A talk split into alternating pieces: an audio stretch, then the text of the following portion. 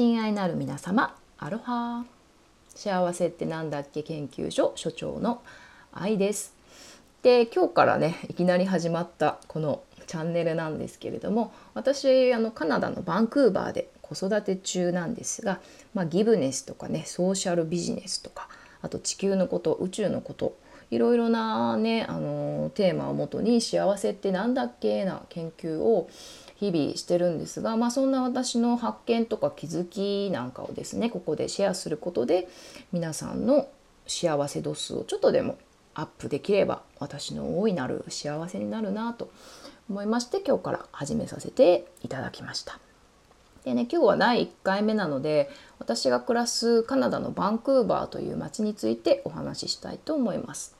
で私は2010年からこの町に暮らし始めましてですねもう10年になるんですけどもその前はねアメリカのサンタモニカに3年暮らしてましたなので日本とアメリカとカナダの違いなんかもよく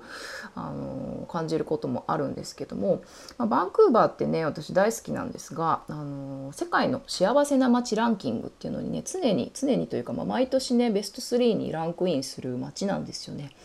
うん、でその理由としては、まあ、自然が豊かであるとかねいろんな理由があるんですけども私が一番体感しているのはいろんな国の人がいるっていう住んでるっていうことなんですよね。本当にアジアからアフリカからヨーロッパから南米から。もう本当に街を歩いてると肌の色も髪の色もね衣装とかもねサリー着てる人がいたりなんかターバンの人がいたりアフリカのねすごいカラフルなプリント着てる人がいたりっていう本当にね、あの、全然違うんですよね。ここどこの国だったっけみたいな感じなんですけども。でも、あの、それぞれの国の人がそれぞれの国の文化とか特色というか魅力というかそういうね持ってきた色っていうものをあのちゃんとカナダという国であの咲かせているというか、うん、例えばあのニューヨークアメリカのニューヨークとかメルティングポットって言いますよね。あの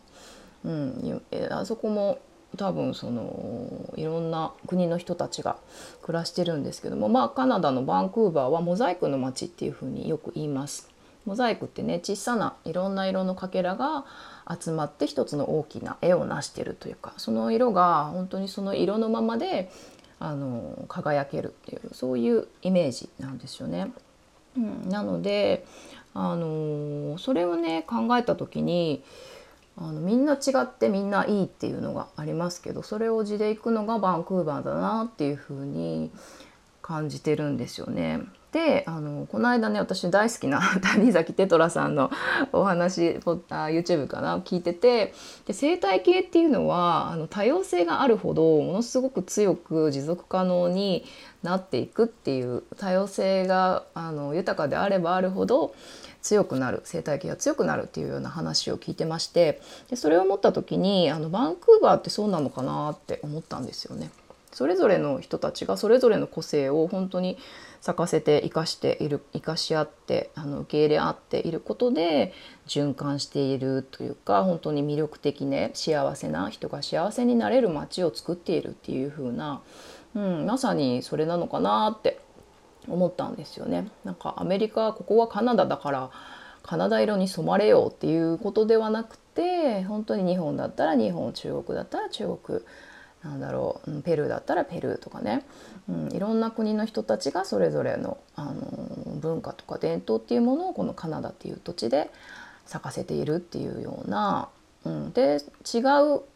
そう違う人たちそう相手の人たちもそれを受け入れているっていうそれで循環し合っているっていうようなイメージがあります。でそれを思った時にやっぱりあの私たち一人一人がですね、まあ、国とか関係なく私たち一人一人が自分らしくある私らしくあるっていうことがこの地球ね世界とか地球とかいう一つの大きなあの生態系をより豊かに深く持続可能にしていくんじゃないかなっていうふうに感じたんですよね。やっぱり日本だと他人の目が気になるとかね他と同じじゃなきゃいけないとか足並み揃えてってそれもすごく大事な文化ですしそれが日本のね日本らしさを作ってきたと思うんですけども、まあ、やっぱりこれからの時代っていうのは本当にそういう境界線とかなしに一人一人があの私らしさっていう、うん、ことを咲かせることでこの地球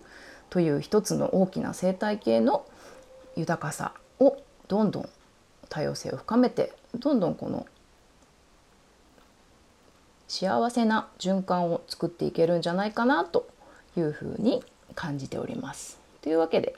第1回は第1回目はですねこの私が暮らすバンクーバーこのバンクーバーという街からあの幸せって何だっけな私の今日の気づきをシェアさせていただきました。ご清聴ありがとうございました。今日も良い一日をお過ごしください。バイバイ。